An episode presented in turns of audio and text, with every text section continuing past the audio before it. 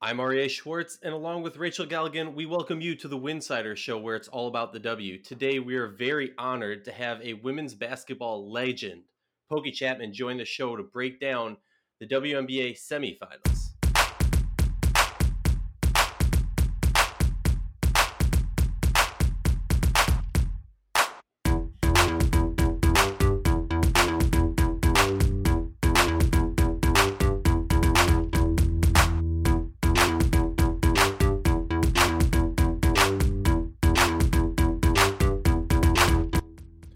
Like our show, please consider joining our Patreon community. For less than a cup of coffee a month, you can directly show support for the hard work we do covering the W. And don't forget to see the amazing staff's written content over at winsider.com. That's winsider.com. As I said before, we are very, very, very excited to welcome in a legend of every level of women's basketball on every continent of women's basketball. Coach Pokey Chapman. Pokey, how you doing? And welcome to the show. Man, listen, after that interview, after that intro, I'm doing great. But uh no, I really listen, uh before you guys get started, thanks for having me on. But I, I truly appreciate the work that you guys are doing, along with others, but just to really put the women's game uh in front of so many people in a way that we don't often get. So thank you and kudos for your work. Well, I, I, appreciate that, and you've got me blushing over here. but I'm I'm curious how how are you holding it down? How's how's things going with you during uh, this crazy time? You know, it, it's crazy for everyone. I don't think I'm any different. It's unfortunate here that that damn virus hit New Orleans pretty early before we could figure things out, and unfortunately lost you know some family members to it. Uh, someone just as recent as this past Thursday. So that's been tough. Uh, and I'm, I'm just hoping that we'll come out of this. It's nice to see that some sports have gotten back uh, into the forefront so we can have some type of normalcy. But I'm holding up fine. Uh, you know, just trying to follow the rules and science and be vigilant and and and, and uh, disciplined so we can get through this. Coach, we're, we're, it's so good to hear your voice. So happy you're with us. I'm excited to jump into some analysis of these semifinals. But first, I want to talk a little bit um, for those of you who, who are listening who don't know a lot about Coach uh, Pokey Chapman, but you know you, you played, coached, um, you were at LSU. After that time, you, you coached extensively overseas. You, you coached powerhouse Spartak. You've even spent time with the Slovakian national team. You've coached some of the absolute greatest players of the world on some of the absolute biggest stages. Um, I just kind of want to dive into that experience overseas in particular because I feel like that's an element of you that like we don't get to hear a lot about um, you know, did it start with Spartak and, and what was that like and kind of talk about some of the players that you had an opportunity to coach? You know, and, and thank you for that. Uh, it was a tremendous experience on every level. And I'll tell you this how it started. Seimone Augustus called me and said, Coach, Tina Thompson wants your cell phone number. Is that okay? Tina was still with the Comets. And uh, so Tina called me a day later, and they were looking for an assistant coach in Spartak because they always had an American assistant on staff. And then fast forward, uh, I joined Spartak, and as you mentioned, I was only the head coach for a couple of years, but I got to coach some of the best players in the world. And my first assignment was to go over 10 days early and train Lauren Jackson. I said, "Are you freaking kidding me? This this can't be real life."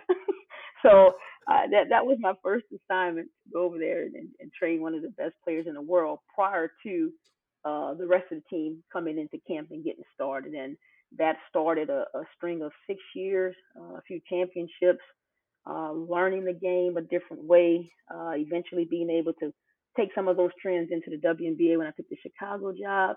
But the most important thing was the people and not just the American players that I was able to coach, but some of the other European players and especially the Russians who took me in with open arms. And I had a great six year run there. I mean, the, the Spartak is a historic team in women's basketball folklore, and we were talking about this before we hit record. But I mean, there's that crazy story that has been. I thought it was a rumor until I finally heard the 30 for 30 with Sue and Diana, where they like went into detail about it. But you were the head coach at the time, and you had a ridiculous lineup of Lauren Jackson, Diana Taurasi, I think Janel McCarville, and Sue Bird, like an insane lineup. But you have a little interesting story with a connection with Shabtai and, and kind of what went down that day. And can you just share a little light on on that experience? I, I do, and, and, and at that particular time, Lauren actually was not on the team, and Janel McCarville was a repl- replacement uh, for her. Gotcha. but you know, Lauren was there some great years as well. But uh, yeah, it, it was just this, this eerie feeling that day when we got the phone call. I remember exactly where I was in my apartment that Shabtai was murdered, and things happen so fast there. You're numb. Uh, and, and there's only three or four people you can directly communicate with, so you're in this mad scramble. But you know, my connection to some of the chaos began because I was one of the last five people that had spoken to Shabtai. And so some of the, you know, uh, uh, police officers and investigators wanted to speak to me because I was actually trying to get tickets to a Beyonce concert. And, but just because my number was on that, uh, on his call log, my Russian number, it was, you know, days and weeks of, of having to endure a little bit of question, nothing extensive, but just the fact that it kept the, the, the chaos and the sadness and what do we do now going? Because you know it was just something that we saw in movies but this time we were in the damn movie. Yeah and i i i hope this doesn't come off insensitive but when i heard the story i had a follow-up question of did you guys get the beyonce tickets i know that like sounds a little bit ridiculous oh, but that's always the question like did they actually get to go to the concert i, I don't I don't even I doubt it because I'm pretty sure I would have remembered. uh, in, in that regard. When I tell you we were numb, because of course so much of what you heard about Shabtai was from his days. He was a Russian spy. He was this. You hear all these things, but we're living there and we see the hospitals, the schools. We know he's financing two of the Israeli teams because he loves women's basketball so much. We know he's financing the team CSKA and Dynamo. Uh, so we know all these things uh, in terms of how he had evolved to this person who was doing all this great stuff and that was difficult but we were we were in mourning and a lot of people thought the team was going to fold uh, i think a, a, lot of people uh, maybe took pay cuts that next year but uh, it was really difficult situation to see the sadness and hurt because he was really uh, a, a true inspiration to so many people and I know that there was some some rumblings of him possibly uh, buying a WNBA team, which I think would have been crazy. But when I think of overseas basketball and Spartak and and EuroLeague, I think of the crowds. Mm. And I, can you just talk a little bit about like what the experience is like? I mean, I've been to many WNBA finals games. I've been to many intense WNBA games where the crowd's going wild and down your throat. But as a coach, what was it like to to have that experience with with the insane crowds that us Americans hear about overseas? Listen, it was amazing. You look, I, I got juice as a coach. Even when you would go to opposing places. You know, like first of all, we were in a, a small little suburb, uh, Vidnoye, so they would bus people in. Kind of hard to get to. Uh, maybe take you two and a half, three hours from the city because of the traffic.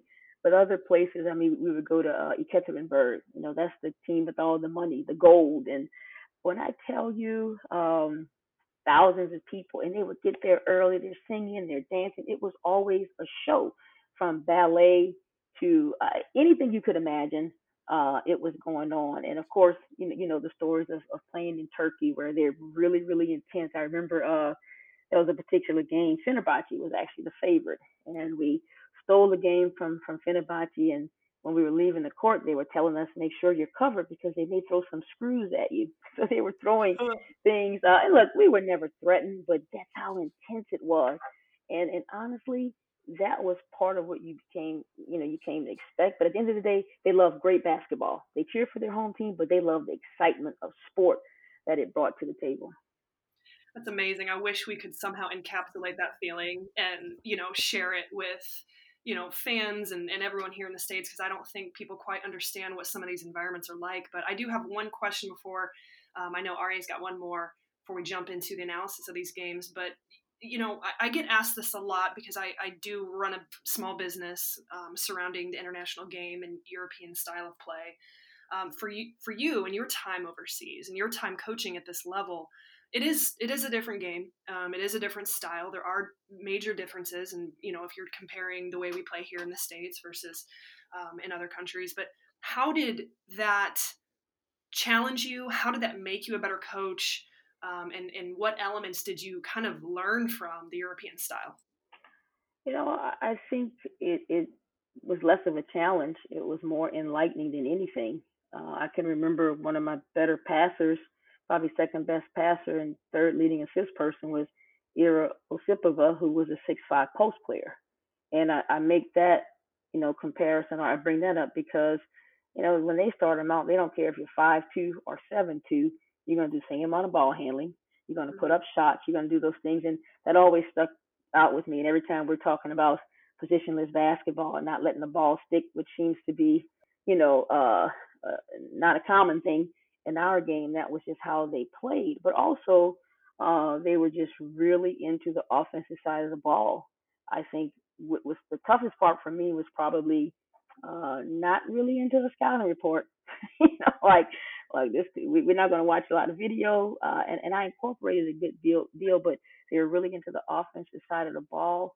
But then one step further, I can remember um, just watching how a stretch four could really impact the game, and that was a crucial thing for me uh, in drafting Delle Donne. And of course, she's a great player, uh, but of course. course, everyone had doubts. You know, oh, she loves Connecticut volleyball. Does she love it? And I'm like, I just needed to love it for three, four years. She's amazing. you know, uh, and and that was something. Now we have stretch five, and I'm thinking to myself, that wasn't that long ago. The stretch four was a novelty, and now you know with JJ and and Steph and and, and these these stretch fives and Stewie, I can see our game, uh, you know, kind of uh, meshing with their game. And you know, of course, I'm I'm a Popovich fan, and I coach Becky Hammon, and I'm close friends with her. So that whole European connection of uh, the, the chemistry that would come to the table a little early was always evident as well.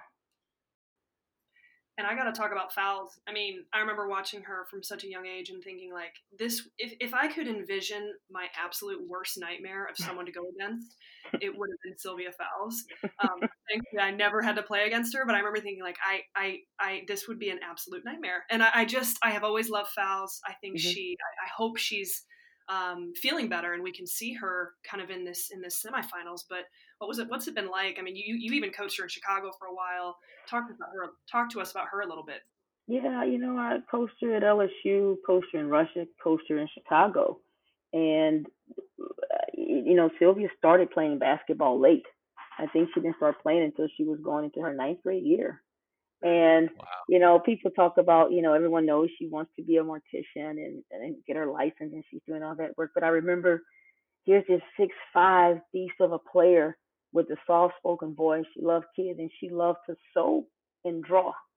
So, you know, look look at that big kid, you know, sitting at a sewing machine. I remember Coach Gunn and I went on a visit and she sewed this pillow and made a drawing and then she gets to LSU and she dominates, you know. And so then I, w- I was fortunate enough to coach her in, in Russia. And uh, I remember she said, Peachette, you should come to Chicago and coach us. I was Pete Chat then. But, uh, you know, it, it, it, you know, it's interesting because we were, we were playing in Czech Republic and Shabtai comes at halftime of the game and he says, Coach. I said, yes. He said, I have a chance uh, to get Candy Parker, Candy Parker, or or or, or Sylvie, or Sylvie. And I said, who do you think we should take? Who's better? And I said, well, Shabs. And I said, we have Lauren Jackson. We have Diana Taurasi. I think Sylvia's just a good fit for us. It's not about better, but for us right now. And so that's how sometimes players were were were taken overseas. But uh, so yeah, I was fortunate enough to have her there, then have her in Chicago, and like you, Rachel, I hope she's healthy because no one, you know, you think about how many years she plays and Sylvia's fast, she's quick, she's powerful, and she's been relatively injury free. So I hope she's able to uh, finish this thing out uh, at 100%. Yeah, I think we can speak for everybody except for maybe the Seattle Storm.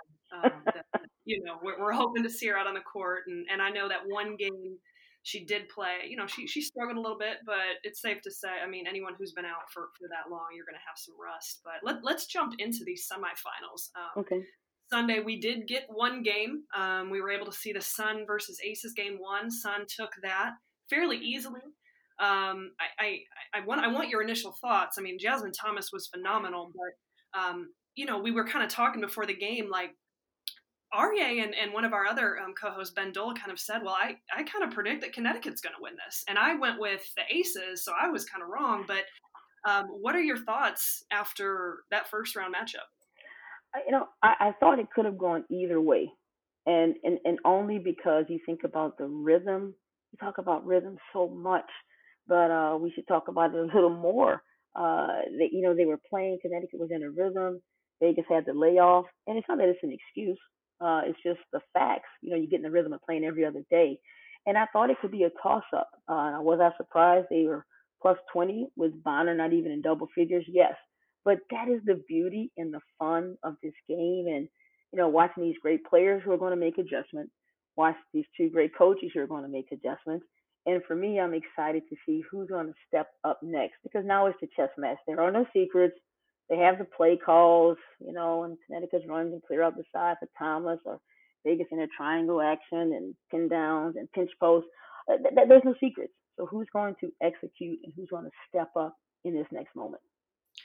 Well, and we talk about DeWanna Bonner. I mean, such a powerhouse in the league within herself, but you know she struggled a little bit. Did you see anything in particular that the Aces did to make that um, a little bit, you know, obviously a point of emphasis? But what did they do in particular to make it kind of an off night? You know, I, I didn't go back and look at all 12 of her shots, but I'm thinking about her very first shot uh, when she came off the baseline out of bounds and double stagger, and she wasn't really open and clean. And then all of a sudden, you know, she still takes the shot, so it's a contested long two, fadeaway two. But also, they were obviously scheming to not let her get her normal close to 20 shots that she would take because they were playing the screen roll a little bit different with Jasmine, and Jasmine made them pay. So I think it was a combination of, hey, it wasn't her best night. Also, the way in terms of you know how they were sticking close to her, uh, and it not getting those looks in transition that she's going to normally get. But uh, DB is going to bounce back, and uh, that's going to be a scary sight. Don't forget to hit subscribe on Winsider Daily on your favorite podcast app. And also, don't forget winsider.com for all the written content you could ever need covering the WNBA. Patreon.com backslash Winsider to become a subscriber and get the Wubble Weekly along with exclusive other content. And, and I mean, I have to talk about Jasmine Thomas headed into the game you know, to me, she's kind of this X factor for the Connecticut mm-hmm. Sun. They don't have the same type of depth that Las Vegas has um, in right. terms of bench and, and but but the production, you know, it's safe to say, at least I, I think it's going to be very difficult to win a five game series with just AT and Bonner scoring. So you know, finding that um, offensive balance and someone else to really step up. I mean, Jasmine Thomas did more than step up. I mean, she completely went off. What are your thoughts about her play? Listen, it was crazy. Um, obviously, you know, Connecticut had shot the ball well all year from deep. You know, and Jazz has been up and down, more down for her uh, than she's normally been. So they made a, you know, Bill's a great coach. He made a conscious decision. We're going to go under this these screens. So they go under. Well, that's an automatic rescreen. So now the 18 footers, a 14 footer, she nails it. And then this this is what smart players do. So the next time AT sets the screen, she sets it lower. So now the rescreen is a 12 footer. And that's the uh, that's an experienced team, and that's what Kurt tried to put together. Some yeah. people that's been there where I don't need the TV timeout or my timeout or halftime to make an adjustment. They're making those adjustments, and you guys know that. And it was nice to you know have Rebecca and, and, and everyone calling the game you know, point that out. But at the end of the day, she got to knock the shot down. But it was 12 foot, it was 15 foot. Then all of a sudden, she's like, hell with this. I'm coming down and transition, putting up threes. Right, right. and then one time she took your baseline left and faded. So it look, rhythm is a beautiful thing. And once she got the rhythm, it was like, okay, 31 points, tremendous. So I'm anxious to see what adjustments both teams make to to stop that. Well, I'm curious. Well, first of all, shout out to Jasmine Thomas because at one point she had like one less point than the whole Aces team had. So it was it was basically Jasmine Thomas taking on the whole Aces team. And if you're looking just at that box score, but I'm curious when we talk about the Aces, what kind of adjustments can they make? Because me, obviously, I'm not a WNBA head coach, but going into this game, I kind of had I was in the camp of belief that you know what Bonner and AT they can hurt you, but they're not going to beat you if they're the only ones doing everything. So maybe focus in on the other players. But obviously, the focus more so from Bill in, the, in game one was to focus in on Bonner. So I'm curious what type of adjustments you think we'll see from the Aces to hopefully pull out a victory in game two. Well, the the adjustment with the screening action is the easiest to make. I, I think the mental adjustment, Bill's probably going to go in there and say, set a solid screen. I mean, they were blowing up their screens. The screens weren't solid. They weren't waiting on them. Like I'm so used to Kayla McBride coming off a pin down and curling, catching for a quick jumper, or maybe taking a dribble and floating. Or I'm used to her getting to the point of the screen and the defender cheating and she flares. but I thought Connecticut was a lot more physical and they were attacking them at the point of the screen. They were blowing up screens and nothing was clean. You know, a lot of that elbow action. Well, if you don't catch it at the elbow, then you you know there was not many easy elbow touches. So I just thought Connecticut did a very good job of being aggressive, pressuring the basketball, not letting them get clean touches, and no clean action off the screens. So then the first action's kind of uh-uh. Then you get to the second action, and it the, the percentages went down uh, on top of the the rhythm that they had attained. But I think it's just a matter of look, they they're top in pace. I think they got to be top two or three in pace again this year. So they need to get stops, number one, and then get out and run, loosen some things up, and then go to their MVP and Angel, their former Olympian, uh, get McBride some shots. They'll be fine. Speaking of MVP, um, it was A'ja Wilson who I, I, believe it was A'ja Wilson who came out and said, "Yeah, we kind of needed to get punched in the face. Um, you know, we needed to get beat." And uh, I'm curious to see how the Aces respond. Um, these are two teams that really play bully ball and, and you know, like can be physical, and those toughness categories are so important for both of these teams. But just your initial thoughts of this, just Las Vegas roster in general. I mean, this is a deep team. They've played extremely well all year. What are your thoughts about the Aces, just off the top of your head? Yeah, you know, I, I can't speak to her them needing to get punched. They're amazing. You know, the number one picks after number one picks, uh, uh, meshed in with some really established players, along with Bill and what he brings to the game. Uh, they're going to be ready. They won't be uh, out. You know, the, the physical nature of the game won't bother them two games in a row. Uh, they're not going to do anything fancy. They're going to stick to what got them to uh, that last season regular season game with Seattle in the number one seed. I think there will be a panic, but you spoke on the depth. You know, uh, that's going to be the key.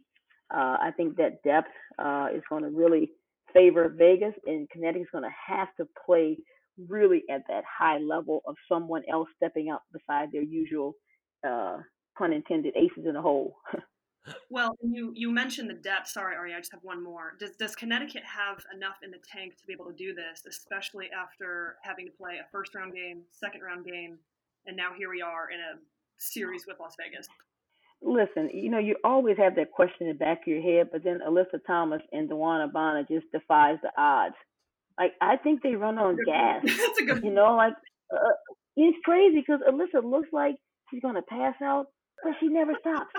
I'm thinking to myself, this she's like the Energizer Bunny. She just keeps going and going and going. And I don't think Bonner sweats. Yeah. Okay, yeah. that one right there. And you know their ability to offensive rebound the basketball is going to be crucial uh, in getting them some of those easy buckets they're going to need to contend with that depth of, of Las Vegas. Well, I like to call DeWanna Bonner the Slim Reaper because she is deadly from every place on the court. But I'm curious for you. You've been in in series is I don't know the plural of series is. I'm butchering it, but you don't really have too much time to practice. You don't have a lot of time to make adjustments. But we always hear about these adjustments. So I'm curious, as a coach who's been through it, what is kind of the process of watching the film for coaches and for players, watching the film of game one and trying to activate some of those adjustments for game two and beyond? You know what's going to happen. The players are going to watch themselves, right? Because the, the stage is set, and that's going to that's going to help you. They're going to look at the clips of themselves and you know what they can do better individually on both sides of the basketball. Of course, the coaches are going to have the chess match of how to guard certain screens. You know, be it the ball screen in the middle with jazz or pin downs, or the triangle action. Uh, but I, I think the key is going to be, you know, we, we mentioned earlier some of those players, especially for Connecticut, if they don't have the depth who's going to step up next? You know, will it be Hiedeman again? Uh, you know, will Briann January come out and have a high scoring game along with her defensive prowess? Uh, Connecticut's going to have to obviously keep getting those offensive boards to make up for some of that depth. So I think it's going to be four or five things that they're going to do to close the gap on a lack of depth. Well, it's going to be an interesting one, and I'm excited for for that series. I think that series is going to be a little bit closer, uh, as as a shame to my Minnesota friends and family. But let's move on to the Minnesota uh, series with Seattle. We're recording this on Monday, assuming that we are playing game one of the WNBA semifinals Lynx Storm on Tuesday night. Uh, the Minnesota Lynx did just come out with their injury report for that game. Lexi Brown is out with a concussion, and Sylvia Fowles is questionable. But I'm curious for you, Pokey, looking at this game, what are your initial thoughts on Minnesota and and what they've been able to do this year when a lot of people kind of wrote them off as a, a bottom seed and they're, they're top four? Listen, I don't know who would write Cheryl Reeves off. you know, yeah. that's just not very smart. But also, uh, you know, you look at Sylvia, and she's a multi-time uh, Olympian. She's a champion. But I think the obviously the work that Crystal Dangerfield has done when she was inserted into arguably the most difficult position uh, on a team that's a dynasty that has so many new faces, and then to lead that team in scoring, but also be willing to have the balls in her the ball in her hands at crucial times. But what's going to be interesting is, uh, you know, assuming Sylvia's going to play, is they can't get off to that slow start trying to factor her back into things. You know, that's going to be key. How, how are they going to play? Because obviously, different type of game with Sylvia, different type of actions that are run. Uh, you know, you're trying to get her some paint touches. So that's going to be key, that adjustment to having that superstar player back early before Seattle can get out and, uh, you know, get into their running game and their offensive flow. Expand a little more on Dangerfield. Um, I I think she was underrated. I'm surprised she went as late as she did in the draft. Um, as someone who has really analyzed these up and coming draft classes, um, I mean, I, I'm not going to say I thought she would do this, uh, but I definitely thought she was playing some of her best basketball at Connecticut. I thought that that's really um, translated seamlessly to the WNBA, which which I really didn't think it would look like this. What Dangerfield's doing is mm-hmm. so impressive. Um, but what what were your and, and don't BS me now? What were your thoughts of Dangerfield coming out of this draft and where where she should fall? It, go to my Instagram, and I did this. I, I did something with Dangerfield and Sabrina Ionescu. That's how good I thought she was going to be. Wow. Hot. Now, not, not not this early, but look, there's something to be said for a point guard that's played with players who understand the game, playing for Gino, a certain way to play without the ball in your hands, making certain reads. It put her ahead of someone that may have been two inches taller or you know uh, 15 pounds heavier. Now, I didn't think she would do what she's doing right now, but when she was on that draft board, I'm like, oh my God, Cheryl Reeves is about to pop a bottle of champagne. Absolutely. You know, uh, but and and and and and, and, and honestly, I, I did. I, I did a thing with she and Sabrina. I, I thought she was tremendous for her um, little engine that could. You know, she's fearless. Don't tell her she's five five. Hell, she might not be five five. It doesn't matter. Mm-hmm. Uh, she just has a little. She has that salt in her game has that steely look in her eye, and she seems ready for the moment so far ahead of so many other people. So I'm just happy it came into play for her, and it wasn't so much pressure uh, that she couldn't withstand. So I'm, I'm excited for that kid, and I'm biased with the point guards, as you know. So I'm here for it. Way to go! Keep the small guard alive, right? Absolutely, I'm I'm with you on that one, and I thought it was absolutely adorable. Um, I just it made me like it touched my heart. She did that interview following um, that that that first playoff win, and she was like damn near in tears. And I thought that just showed so much heart that she brings to the game. Um, we see it out on the floor every day, but then to see it, you know, kind of, you know, no no one thought we could do this. Um, it, it, speaks a lot to kind of just her competitiveness um, and her passion. But I back to Minnesota. I, I mean, assuming Seattle's at full strength, um, assuming we've got you know Stewie and Bird, everyone's out there. How can Minnesota steal a few games? How can they push this to five? Or hell, how can they win this series? You know, um, it's going to be tough. And I think you, you start with this, and, and Charlotte doesn't have to say it. No one thinks we're going to win. Relax, go out there, have fun. That's going to be number one. And then you revisit what got you to a top four seed when people voted you out. Okay, then you focus on what you've done well. And honestly, you know, if Seal's going to play or not, there's two different types of basketball that right. Seattle will have to have to adjust for. You know, and and and, and so so you focus on that because here's what you know Seattle's going to do. You know, Sue's one of those players. She can miss five games and she gets inserted back in, and it's like she never missed one, right? so, uh, but but but I think the third part of, of that for Minnesota is, is is having you know, if it's going to be Mo or Shanice or whoever, because I think they're going to throw some different looks at Dangerfield, break her rhythm. You know, maybe they'll blitz her on the side. Maybe they'll well they they won't they won't try to weak her because she can go left, but but maybe try to give her some different looks, break her rhythm. Because Kloppenburg is an excellent uh, defensive coach, excellent coach overall. So just make sure that she's uh, ready for that moment. And if that moment looks a little murky, that you just help her through it. Uh, but I think just going down to not getting the, the, the wide open transition threes, take care of the glass, because once Seattle gets in the half court, they're pretty damn good as well. So we just got to really, really tighten your bootstraps, play gritty, and play to your strengths. Well, I, I think it would be a fool's errand to say what's the Achilles heel of Seattle and how can Minnesota win this. So I'm going to flip it on its head and say, what makes Seattle so hard to beat? And I know everyone's going to say the names on the roster, but shed some light onto this. Let me peek inside of your your elite basketball mind. Why is Seattle one of the most amazing teams in this league? Well, I think it's because the names on the roster that everyone else is not talking about. Because Sue and Stewie didn't play, right? Mm-hmm. So let's go back to Sammy and let's go back to Natasha Howard and uh, Mercedes Russell. Uh, you go back to no, Jewell Loyd. Listen, Jewell Loyd used to come practice with my Chicago teams, and she was in 11th grade. Wow. So she is amazing. And I saved Clark for last because, yeah, she's getting talked about, but like, I, I, we, we, we appreciate her in, in, in the game. But she gives you the ability to swing to a big lineup, switch in multiple positions. She, it's just that's why it's those players that played remarkable minutes in a year when those two Olympians and superstars weren't there, and they're comfortable, they're confident for every moment. Then on top of that, I love the way they play. The ball would not stick. Uh, they're unselfish. The pace is really, really nice. They get five out, pull you away from the basket.